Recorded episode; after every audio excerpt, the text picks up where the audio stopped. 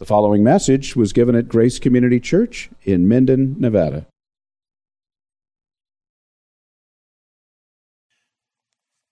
All right, well, go ahead and turn over to 1 Corinthians. We're in chapter 10, but I want us to uh, read a section from chapter 8 tonight, which is relevant to what we're going to look at.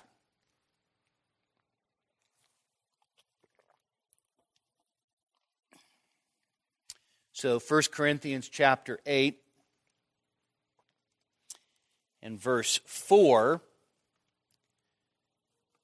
Paul wrote there, therefore concerning the eating of things sacrificed to idols, we know that there is no such thing as an idol in the world and that there is no God but one.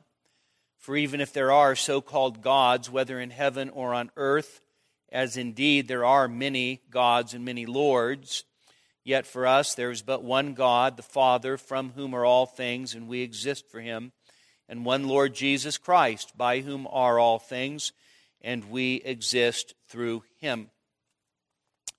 That passage, by the way, is going to be very important as we come to the text tonight in 1 Corinthians chapter 10. So 1 Corinthians chapter 10, verse 14, the apostle says, Therefore, my beloved, flee from idolatry. I speak as to wise men, you judge what I say. Is not the cup of blessing which we bless a sharing in the body or the blood of Christ? Is not the bread which we break a sharing in the body of Christ? Since there is one bread, literally one loaf, we who are many are one body, for we all partake of the one loaf. Look at the nation Israel. Are not those who eat the sacrifices sharers in the altar? What do I mean then? That a thing sacrificed to idols is anything?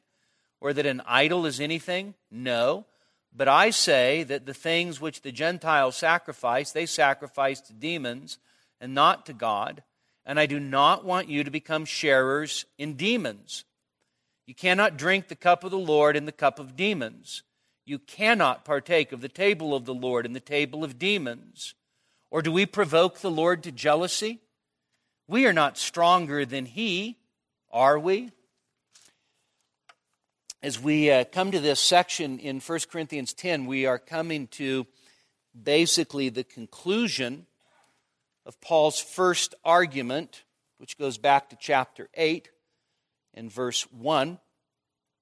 And at this point, what Paul is going to do is he sort of wraps up the argument is Paul is going to call the Corinthians to exercise exclusive loyalty to Jesus Christ.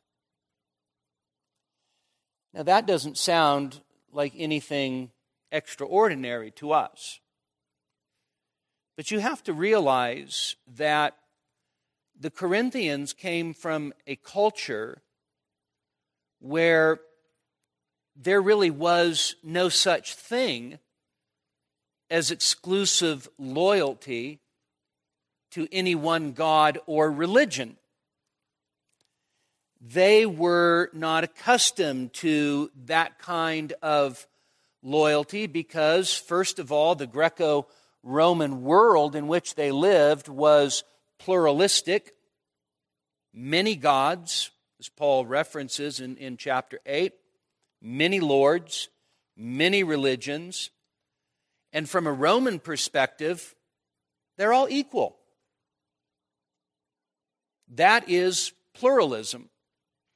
The idea that all religions are equally valid, all religions are equally true. They also came not only from a pluralistic society, but they also came from a syncretistic society. So, syncretism is where you take two different religious perspectives and you blend them together. Okay, syncretism. And syncretism, of course, exists all over. Um, it existed in the Old Testament. This was one of the things that the northern kingdom actually fell into after the kingdom divided. And uh, you will remember that the northern kingdom actually starts to blend Yahweh worship with the worship of the surrounding pagan nations, right? You still have the same thing today. So, for instance, if you went to uh, the Caribbean, you would find a strong Roman Catholic influence, but you would also find uh, um, native voodoo religions and uh, Catholicism and voodoo religions are brought together, and they actually call it Santeria.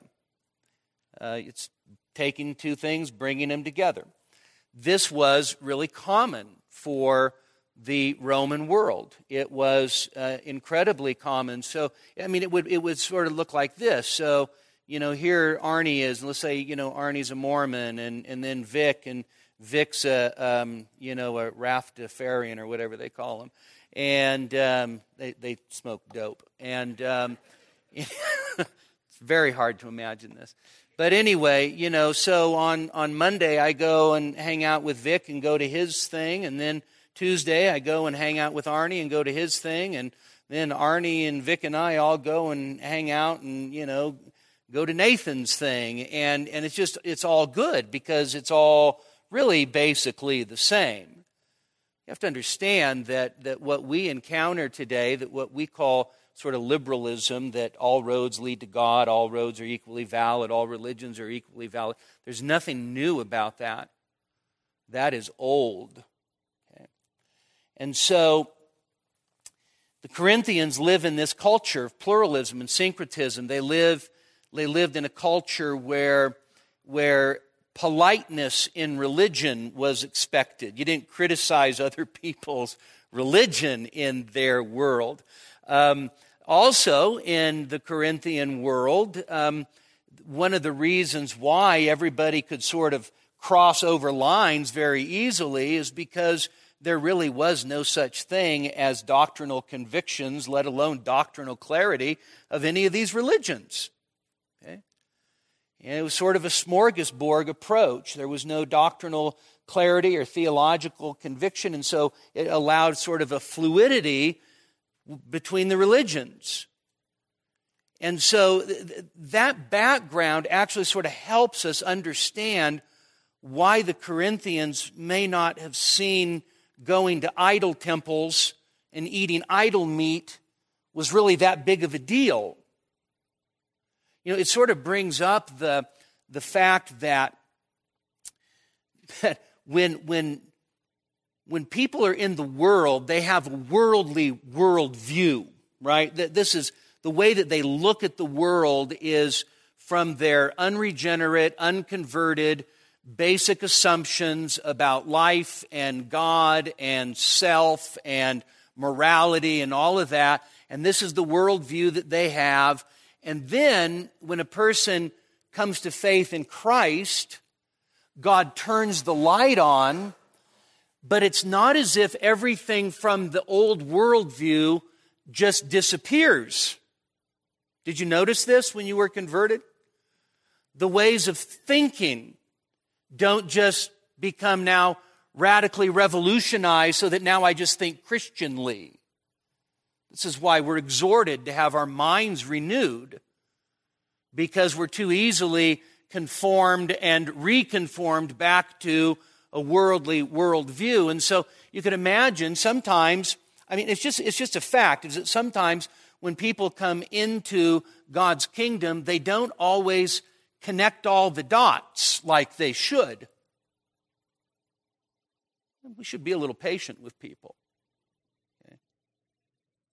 things that seem not only second nature, but first nature to us now are not necessarily so for everybody professing Christ. Okay? So, th- this, this Corinthian assembly is confused. Add to that their arrogance Add to that their, their own sense of spiritual elitism. Add to that their own sense of super spirituality, and you have a real disaster. And so, what Paul's going to drive at in this paragraph is Paul's going to drive at that, that, that such fluidity, right? Go over here, have a little prime rib that had been offered up to uh, Isis or Diana, no big deal, sitting there hanging out in the temple, you know, and there's all this other stuff going on. Paul's going to say that kind of fluidity is, is, is just unacceptable. There is, there is a um, very clear emphasis in this paragraph that that kind of fluidity is idolatry. Okay?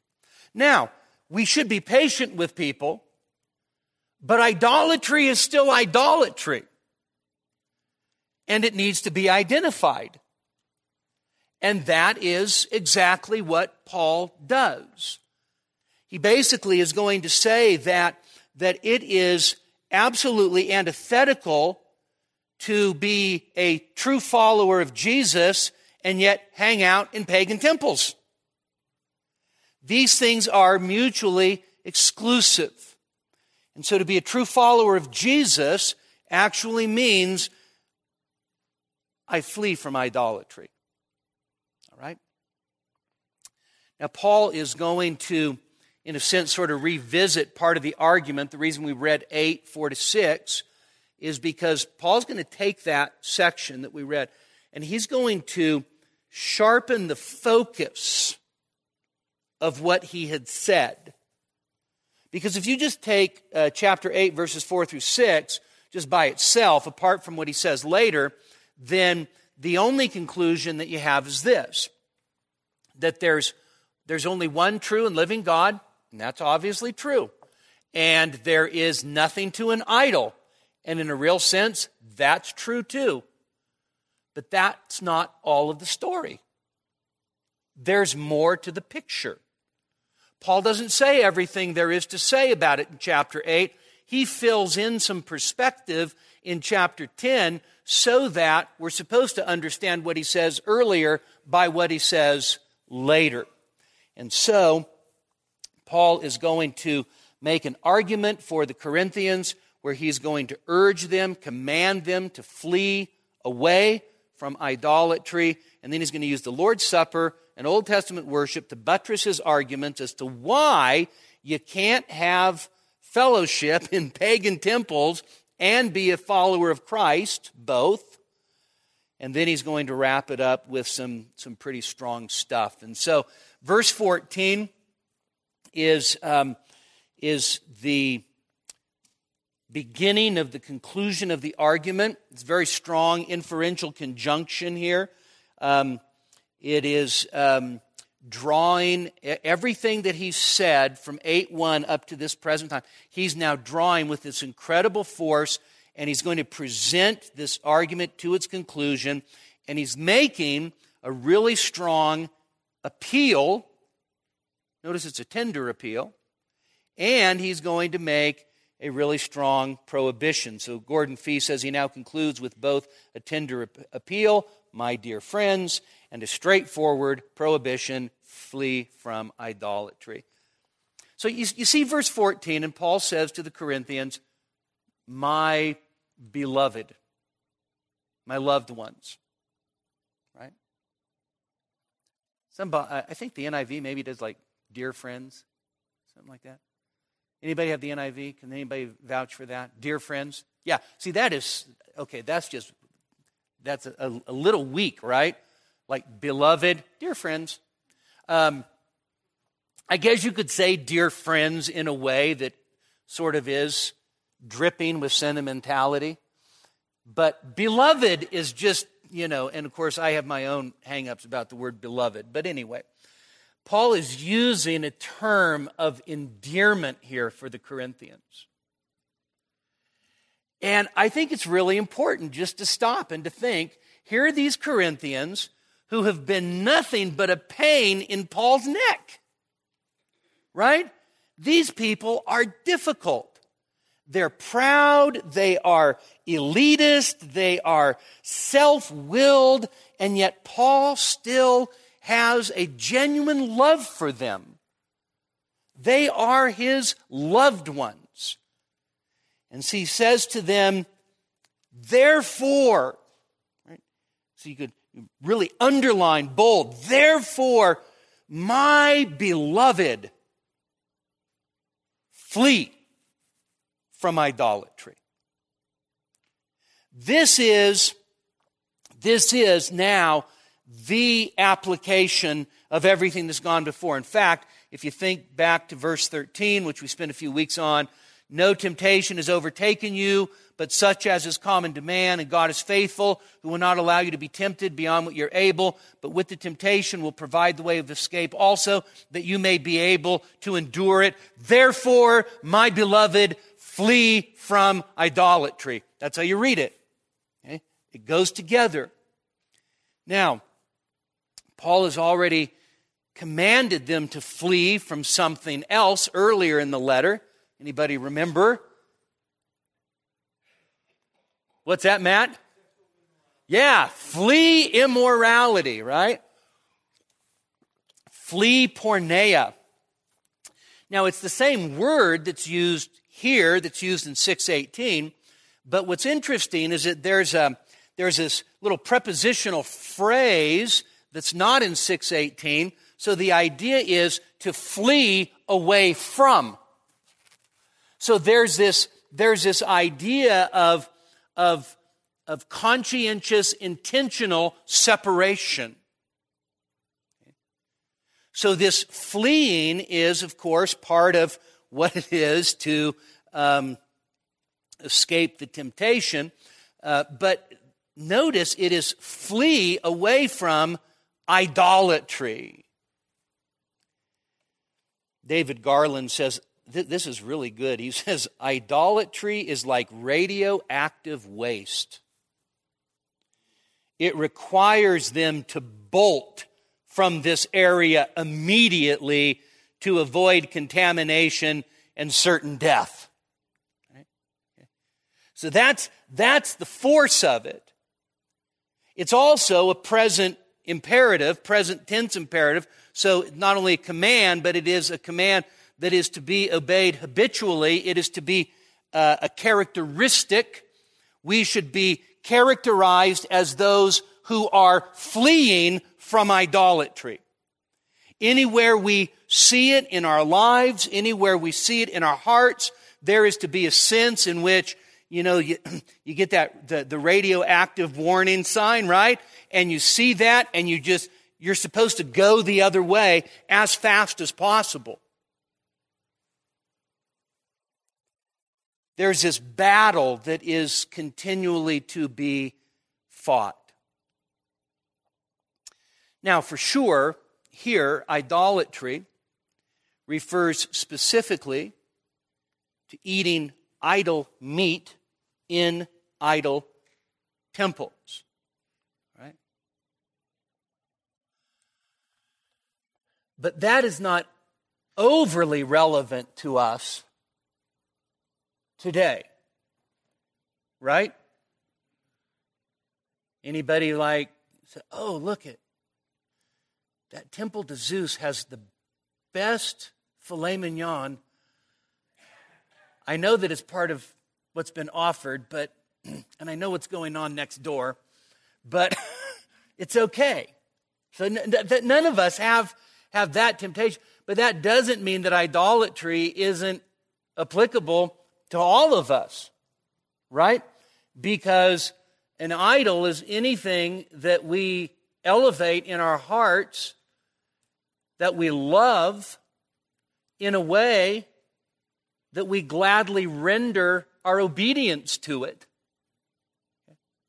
Idolatry is anything that, that demands of us primary love and that we give it. So, idolatry can be all kinds of things. Idolatry doesn't have to be uh, little statues of wood or or, or metal. It, it can be a person, it can be a thing, it can be a hobby. Basically, anything in this life can be raised to idol status. Right? And if we're honest, we begin to realize that the war that I fight every day is not only the fight of faith, but it is the fight of who's going to be my God. Is the Lord going to be my God, or will my lusts be my God? Or will my children be my God? Or will my career be my God? This is the battle that we all have day in and day out. And so Paul says, this is, this is what is to characterize you. You are to flee from idolatry. Plain and simple. Now, going back to the chapter 8, 4 to 6, we know that there's only one God, right? And that there's nothing to an idol. That does not mean that an idol isn't dangerous. When, when, when Paul says there's nothing to an idol, he's, he's only making part of the point there. We'll see this a little more clearly as we, as we proceed through the text, but you have to understand that it could be the Corinthian slogan that yeah, there's nothing to idols. There's an element of truth to that. Okay? So you walk into a certain kind of worship place and you see statues and you see people uh, kneeling in front of them. Okay? So, on the one hand, there's nothing to the statue. There's, there, there is nothing inherent of divinity in the idol itself. Okay? But that doesn't mean then, so it's okay to have idols because they don't really mean anything. It doesn't work that way. So you can't say, um, well, I know that um, I know that my, my girlfriend is sort of like an idol, but I mean, there's only one God after all. And so, I mean, it's not like I really worship her. And Paul's like, no, listen, flee. You see an idol in your life, you flee. Then he's going to give this argument. Fascinating argument from the Lord's Supper, from Old Testament worship. Absolutely fascinating. So, verse 15. So, I love Paul. I speak as to wise men. You judge what I say. All right, so um, Paul could be doing a few different things here. Let's be honest. Paul could be speaking with irony, right? You Corinthians think you're so wise. I'm speaking to wise men, right? There's this like irony. Paul could be just flat out sarcastic. In fact, I love this. this is just wonderfully crafted. Paul could be, this is one commentator, sardonically saluting their favorite self description. That's a great sentence, right? Just so sardonically, says cynically. Paul's just cynically saluting, right, their favorite self description. We're so wise.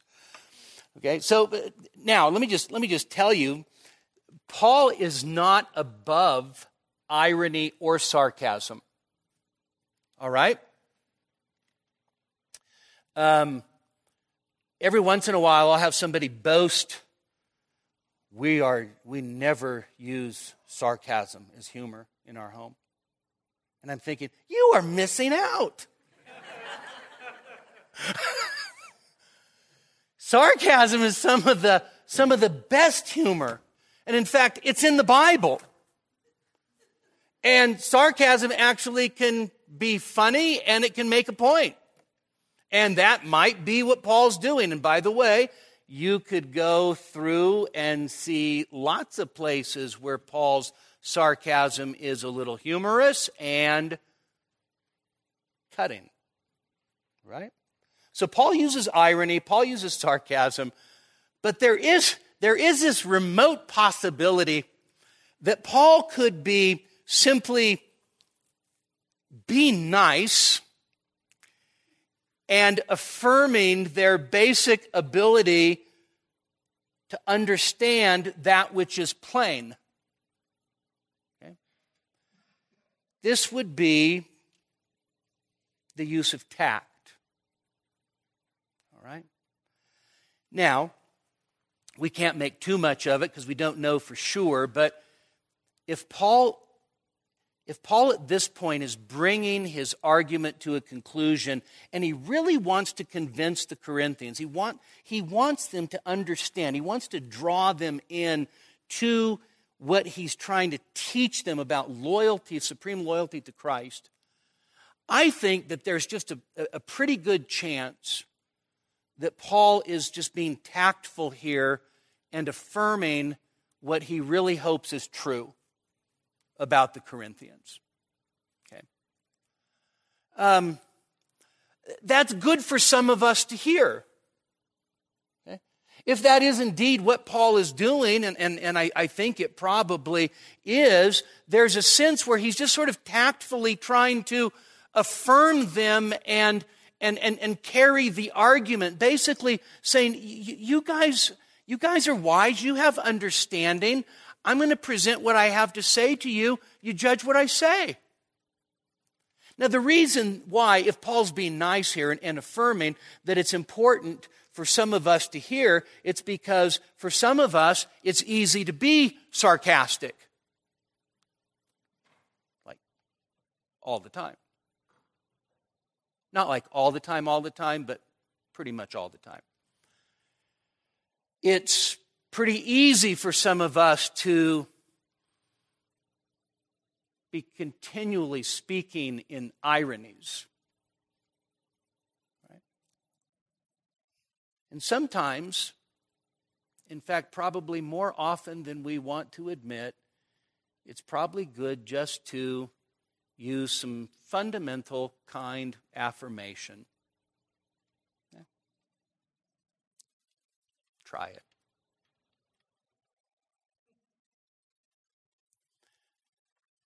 Sometimes, if we're always using sarcasm or irony, criticism, people don't listen to us. Okay. Right? Sometimes actually just being kind and affirming and letting them know that, that you, you, in fact, do think they have a brain and know how to use it may get you a little farther in the argument. All right. Then he says, You judge what I assert or you judge what I say. Uh, be perceptive enough to discern the truth in what I'm saying. Now, now, Paul is not saying by any stretch well, you judge the truth for yourself whether I'm right or wrong. Okay. This is not Paul, in a sense, sort of offering up his, uh, his version of truth, saying, okay, now you guys now get to decide. But what he's doing is he's making an argument and he's just going to believe the best about the Corinthians, that they're going to have enough sense to see what he's saying. Verses 16 and 17 bring us to this uh, section on the Lord's Supper. Now, the, the, the language here is really magnificent. Okay? Uh, he, he says in verse 16, is not, so this is what he's saying and wanting them to actually follow the argument and to see it for themselves. Is not the cup of blessing which we bless a koinonia in the blood of Christ. Okay? Now, the reason I say koinonia, uh, New American Standard says a sharing. I'm sure others, may, a participation or something like that. Um, the word koinonia, of course, is one of those significant New Testament words that end up picking up a tremendous amount of import for us as Christians, right? So, koinonia, of course, means um, set up the tables and put out the crock pots.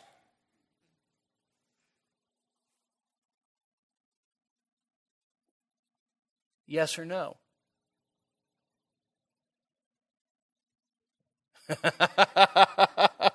That's a safe answer. It's a trick question, by the way. Koinonia is often associated with food for a reason. Okay?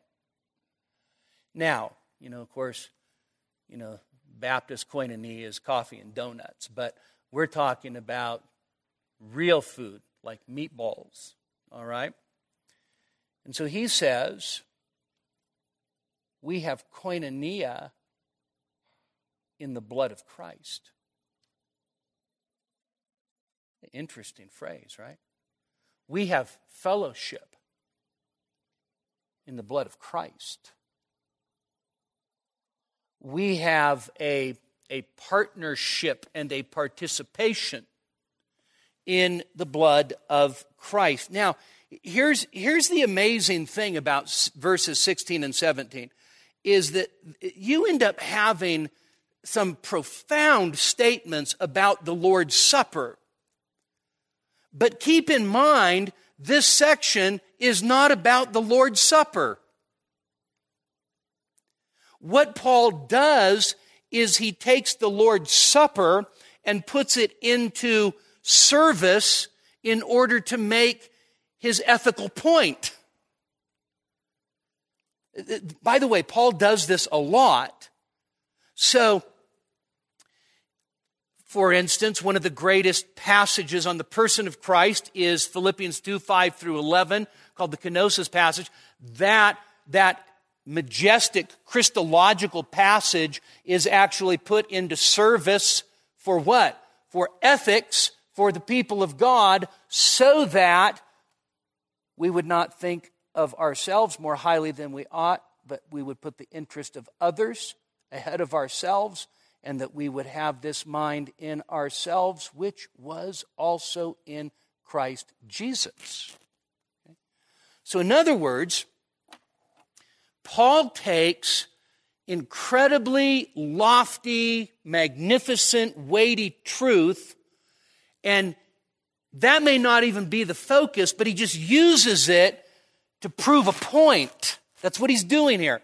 So, what I want to say is there is a tremendous amount of truth, beautiful truth about the Lord's Supper in this passage, but this passage is not primarily about the Lord's Supper. So the conclusion is this passage doesn't tell us everything there is to say about the Lord's Supper. So we have to be a little cautious. Okay? We can learn a lot, but not everything, right? So, notice the interesting thing in 1617 is not the cup of blessing which we bless, a sharing in the blood of Christ, is not the bread which we break. What, what, what do you notice about that? The order is reversed.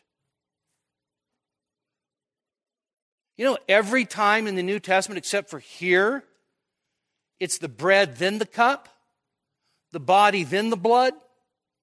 But here it's not. It is, it is reversed, and I would suggest to you that the reversal actually, again, is just employed by Paul because what he wants to end up emphasizing is the fact of the unity of the body that's best pictured by the bread instead of the cup. So you do the cup first, then the bread. The bread drives home the point of the unity of the body, which he's able then to emphasize more. Now, notice the way that he says this the cup of blessing which we bless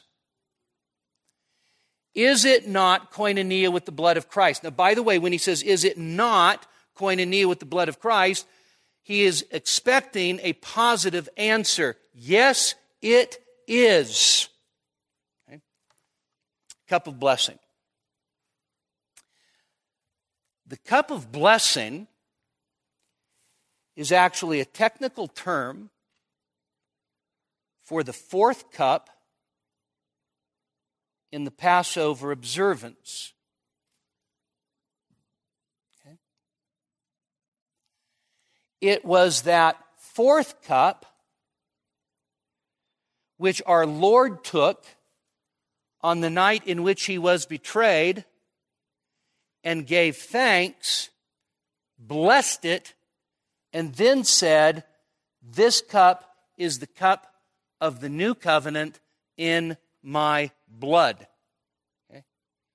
So, so very early, um, so our Lord Jesus observes the Passover, follows the Passover liturgy, that fourth cup, the cup of blessing, becomes then for Christians that cup of blessing, which now represents the new covenant in his blood. All right? So, the cup of blessing which we bless, our Lord Jesus blessed that cup on the night in which he was betrayed.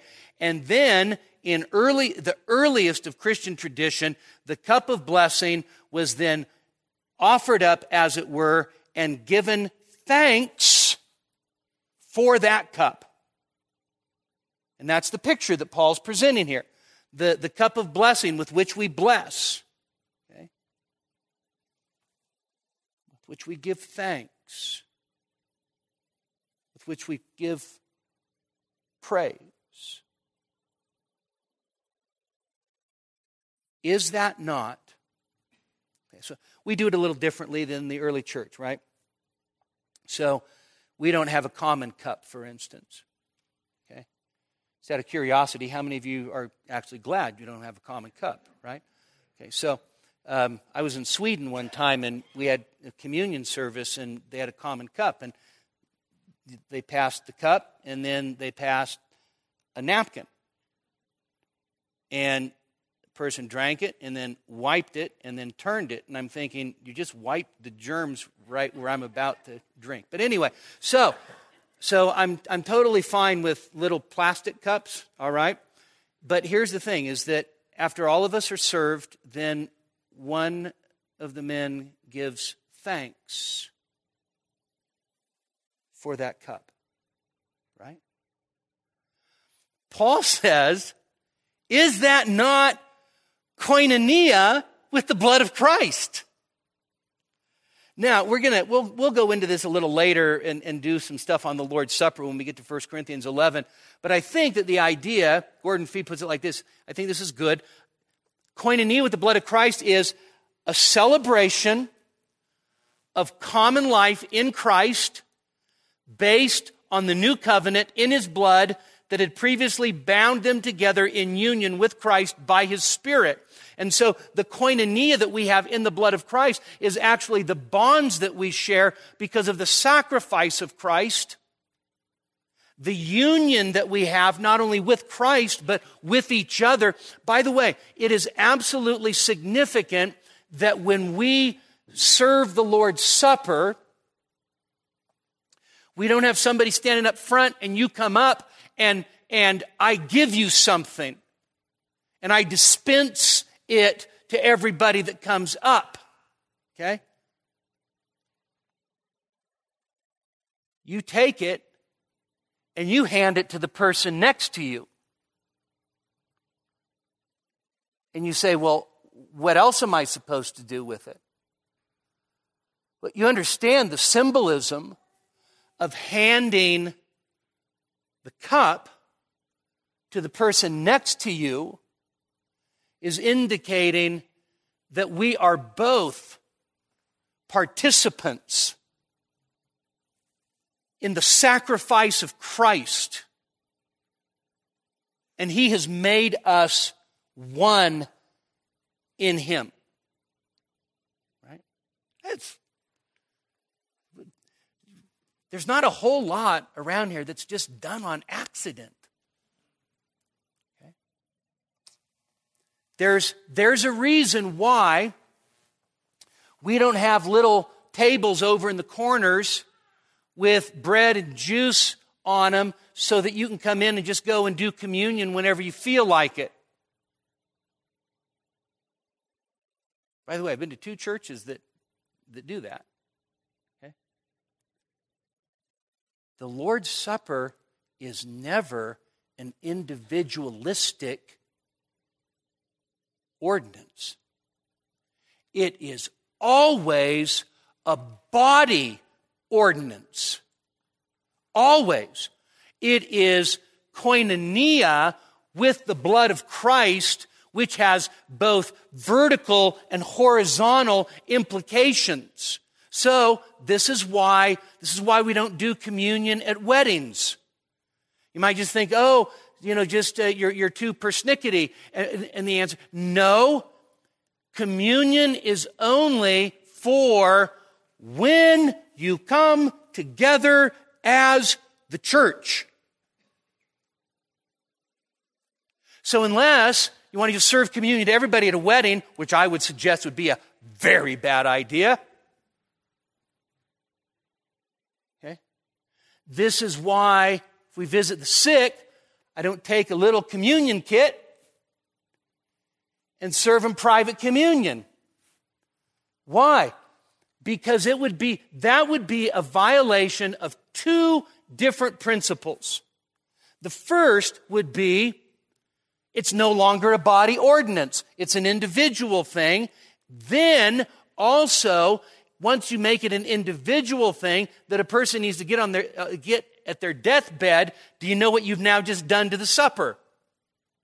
You've elevated it to a sacramental status which it does not have. Okay? Does that make sense? So, body, koinonia, blood of Christ, bound together, new covenant, fellowship. Right? So we're sharing in the blessings, the benefits of the new covenant and Christ's sacrifice. And so I kind of feel like I'm already doing the communion stuff now, but this is so good, right? And we're going to have communion this coming Sunday. So when you drink the cup, do you understand that when you drink the cup, what you're doing is you're drinking by faith? You are drinking and eating spiritually on Christ by faith. That's where confession puts it in such a way that what is what what's happening by by drinking i'm drinking i'm taking the juice and i'm swallowing it it's becoming a part of me i am appropriating the very symbol of christ's sacrifice saying that i am a beneficiary of what jesus did on the cross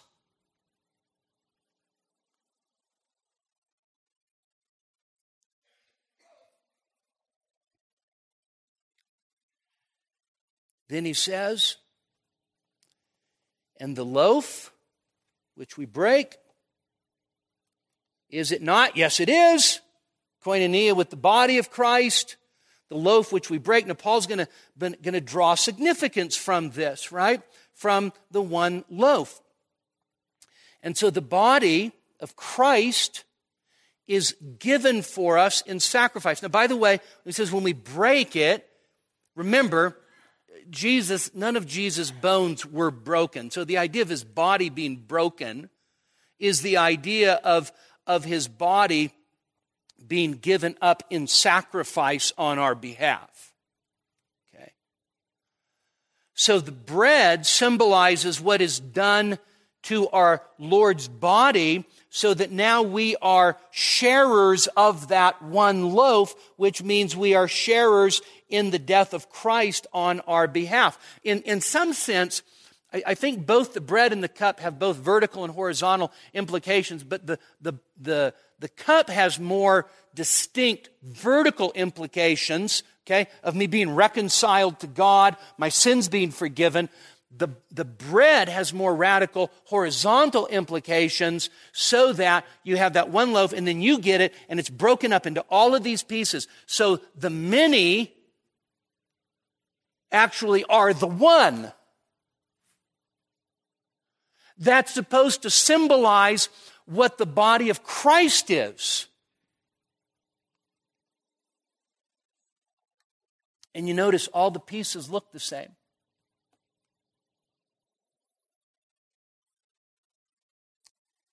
Nobody goes digging through going, is there a corner piece? Is there some with cinnamon? It's all the same. Why? Because we're one body. Regardless of what you look like, regardless of Jew, Gentile, bond or free, male, female, all one in Christ. And at the foot of the cross, all of us stand on absolutely equal ground. When I pass that bread, in a sense, what I'm saying is I belong to you. You belong to me. We are of one body, one loaf. Paul says then in verse 17, this is also just really interesting. He says, Since there is one loaf, we who are the many are one body, for we all partake of the one bread. And so there's this sort of this interesting little chiastic thing here. So because there's one loaf, and indent, we who are many are one body, for we all partake of the one loaf. In other words, we're bound together through Christ. We're fellow participants, fellow sharers of Christ and of each other. And in fact, there is supposed to be a solidarity that's expressed by the bread and a fellowship of the deepest bonds. I mean, here's, here's, here's the wonderful thing about what communion is, is representative of. So, communion is multidimensional in, its, in, in, in what it represents for us, but that, that sense of, of one loaf, one body, has this idea where, where we have fellowship of the deepest bonds because of Christ. So, I have a deeper bond with somebody who is in Christ than I have with my own flesh and blood who's not in Christ. Now, praise God that some of our flesh and blood is in Christ and then we have a double bond, but the bond in Christ is always, it is always deeper and always more profound because it will be eternal.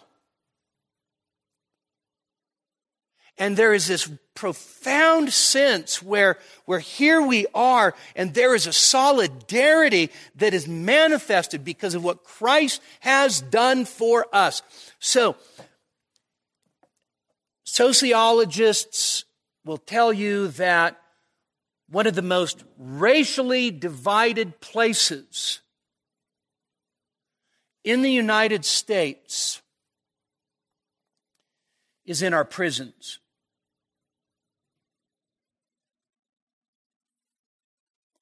And yet, week after week, month after month, and year after year,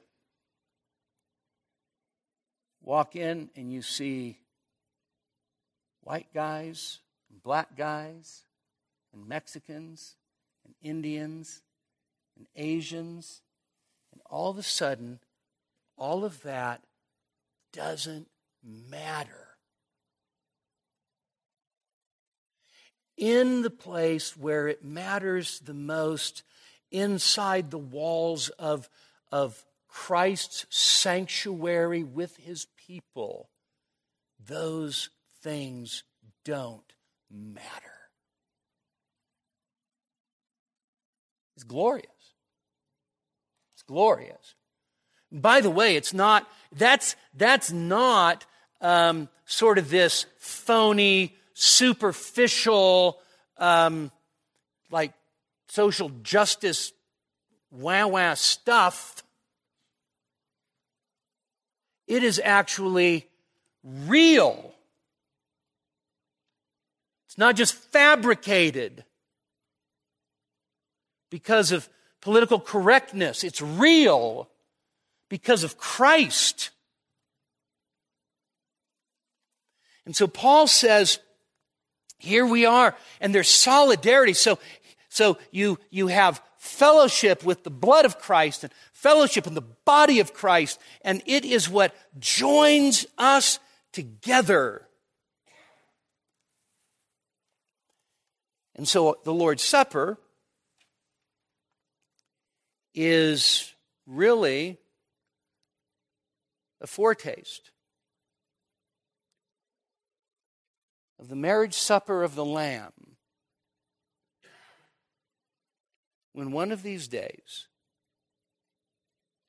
sin and the curse will be no more.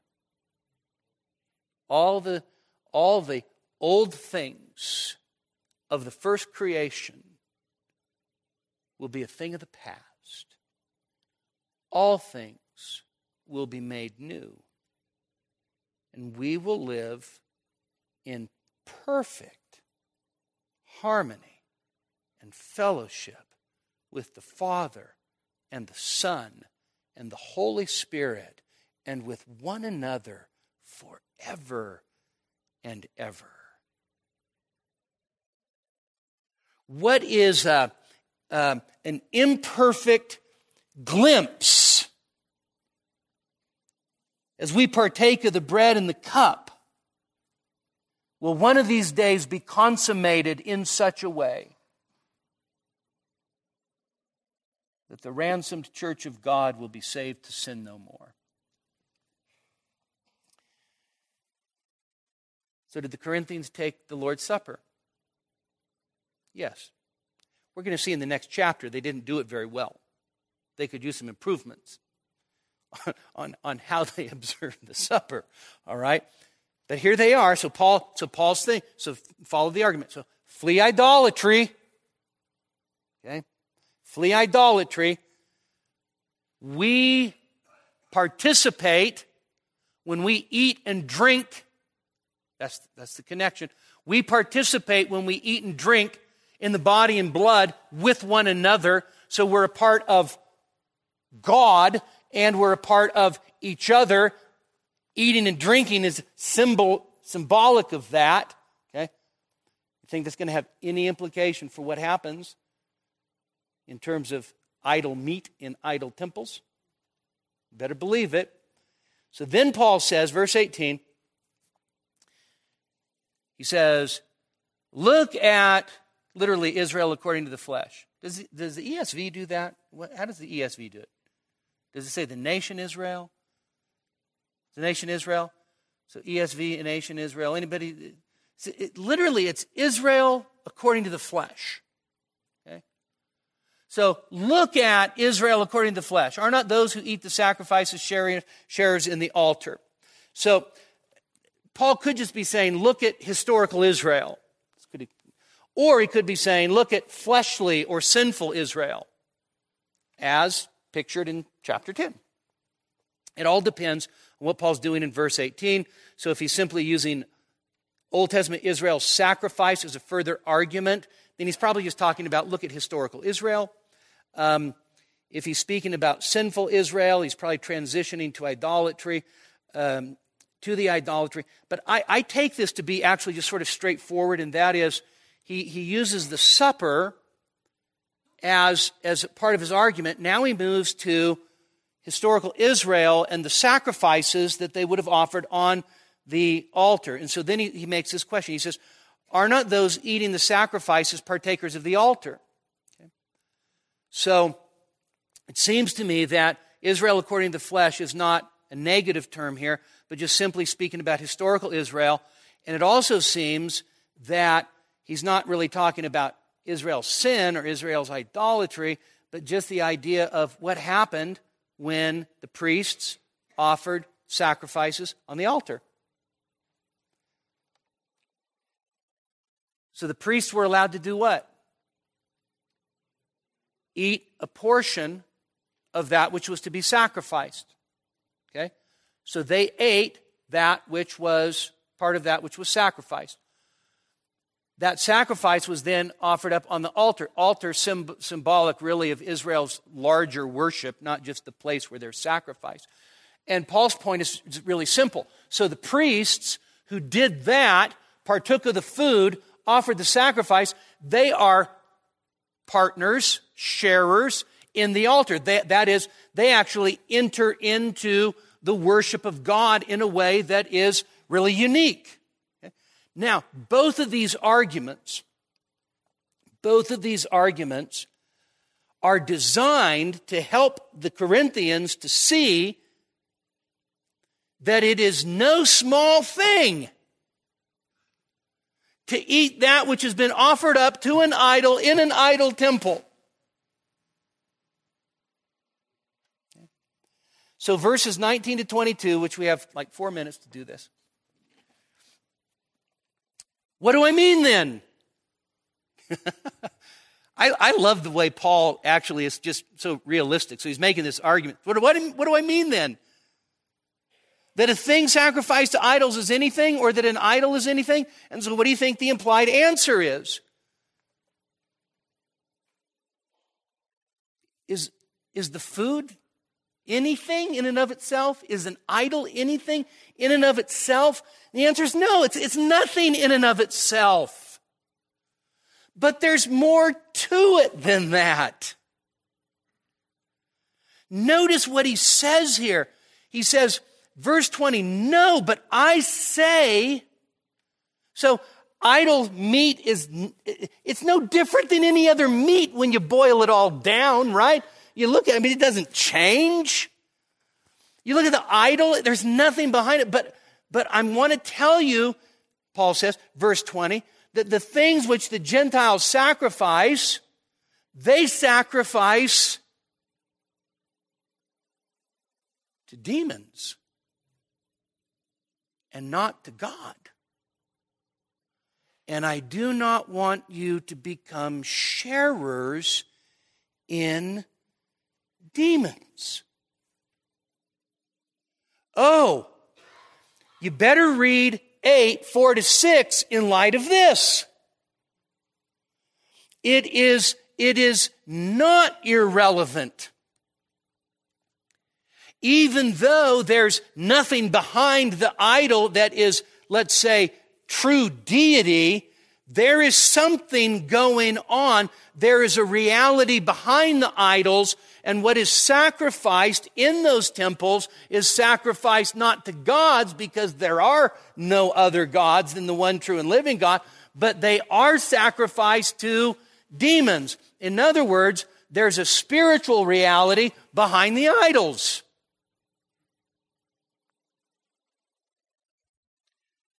So, when that person kneels before that statue of the Virgin and venerates, okay, in one sense you go, there's nothing to it but plaster of Paris. And in another sense you go, there's a spiritual reality behind it though. And the spiritual reality is not divine mother of God. Spiritual reality is powers of darkness. Okay? So, Paul turns around and, he, and, he, and this ends up being the focus of his argument. And I do not want you to be participants with demons. Oh, now you know what? He uses koinonia here. I don't want you to be sharers with demons. So now the, now the argument comes right into focus. By the way, this is, this is an allusion to Deuteronomy 32, 17. So here's his point. You can't go into the temples, eat meat sacrificed to idols, and then not become a fellowshipper and a participant in something, and that something's demonic. So, Old Testament monotheism was very clear. There's only one true and living God. Also, the idols, they have eyes but cannot see, ears. Psalm 115, 135, right? They have hands but they can't do anything. They have feet but they can't walk, right? And those who worship them become just like them. But it's also clear that there's demonic powers, so that the gods are not true gods, but they are actually demonic powers. And Paul simply saying, you're doing this, and what you're doing is when you engage in that meal, so notice the parallel. When you engage in that meal, you are associating with and participating in the demonic just as sure as when you take the bread and the cup, you participate in the body and blood of Christ with one another. So you're doing the same thing when you go to the temples. It's a powerful argument. Garland says they may think that they are simply joining a festive party, but in reality, they're joining a party infested by Satan and forming an alliance with those who crucified the Son of God. They cannot dismiss these meals as a simply casual, meaningless social repast any more than they can dismiss a sexual relationship with a prostitute as a casual, meaningless tryst. Verse 21. Notice, you cannot. Okay? The Greek text is emphatic. You are not able to drink the cup of the Lord and the cup of demons. You are not able to partake, to partner in the table of the Lord and the table of demons. Verse 21, by the way, this is, this is the coup de grace of his argument. Right? And that is, listen, mutually exclusive realities here. You are not able to partake both of drink of the cup of the Lord and the cup of demons. You are not able. You are not able to partake of the table of the Lord and the table of demons. Absolutely mutually exclusive. In other words, syncretism is a lie.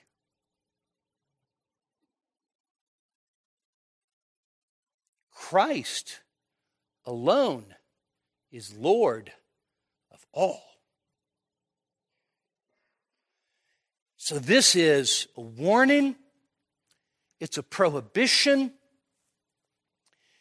He says, one is not merely eating with friends at the pagan temple, one is engaged in idolatry.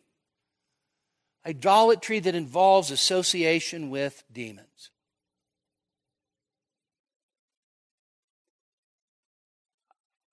This needs to wake us up. He concludes with two rhetorical questions. Or do we provoke the Lord to jealousy? We are not stronger than he, are we? So the two questions shall we provoke the Lord to jealousy? Should expect a negative answer, like no, don't do that. Right? By the way, this comes from Deuteronomy 32 21. Don't provoke the Lord to jealousy. Real clear, real simple in a sense. As, as Paul wraps this up, what he's saying is, is, is this is that God Himself demands that He be without rival. God Himself demands that those who name his name not have divided devotion.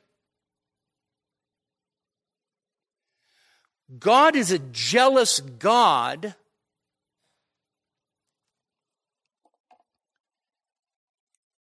And he's righteous in that jealousy. Okay?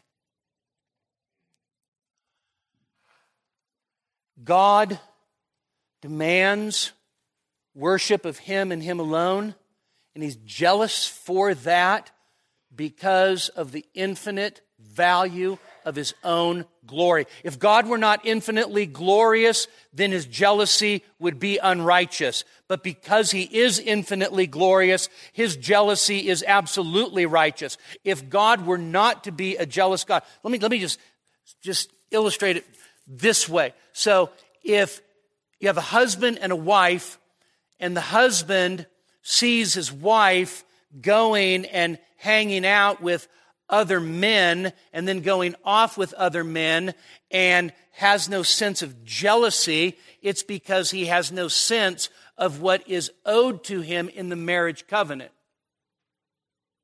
What is owed to him in the marriage covenant is fidelity, faithfulness. When that which is properly owed is not rendered, jealousy is righteous.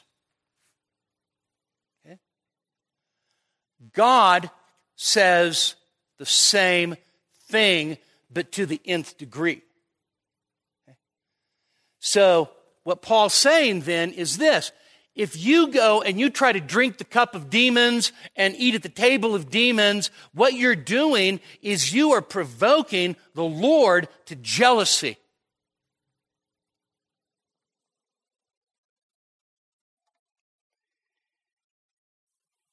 To divide loyalties to the living God is a provocation of his anger. And then this last question we're not stronger than he, are we? What do you think the answer to that is? I think a kindergartner could get this one, right? Are you stronger than God? The answer should be no. What's the point of the question then? Such practice is a challenge to God. In a sense, defying Him is daring Him to act.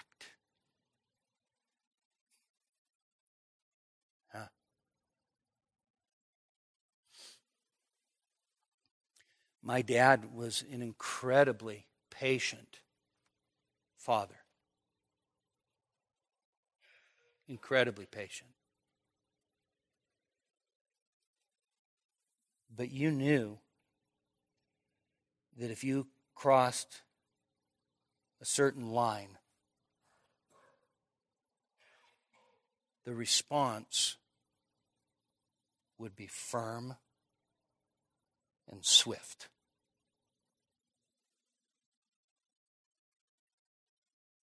How much more the God of heaven? Are we stronger than he is? No, absolutely not. But it's absolute folly to act as if you can do your own thing and God's not going to do anything about it. You're acting like you're stronger than He is, and it is not true. And Job 9 4, so who has defied Him without harm?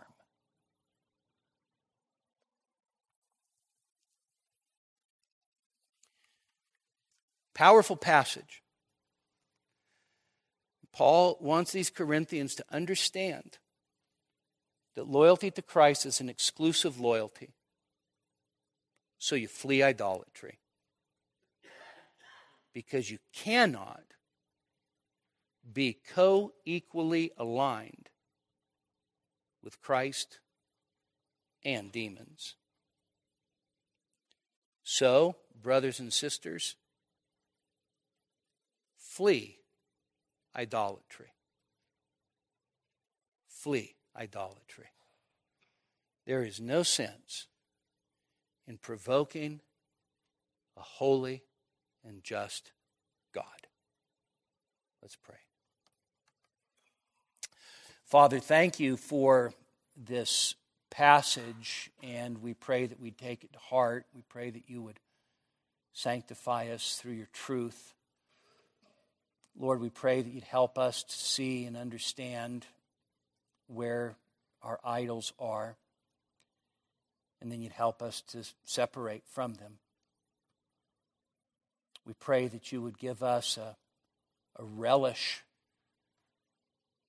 for participating and sharing in the body and the blood of our Savior with one another. We pray that it would be so precious to us that we would value it above all else. Thank you again for this text. We pray for loved ones, Lord, who, who really are ensnared in idolatry. We pray that you would deliver them, that the Son would set them free, and that they would be free indeed. In Jesus' name, amen. We hope that you were edified by this message. For additional sermons as well as information on giving to the ministry of Grace Community Church, please visit us online at gracenevada.com. That's gracenevada.com.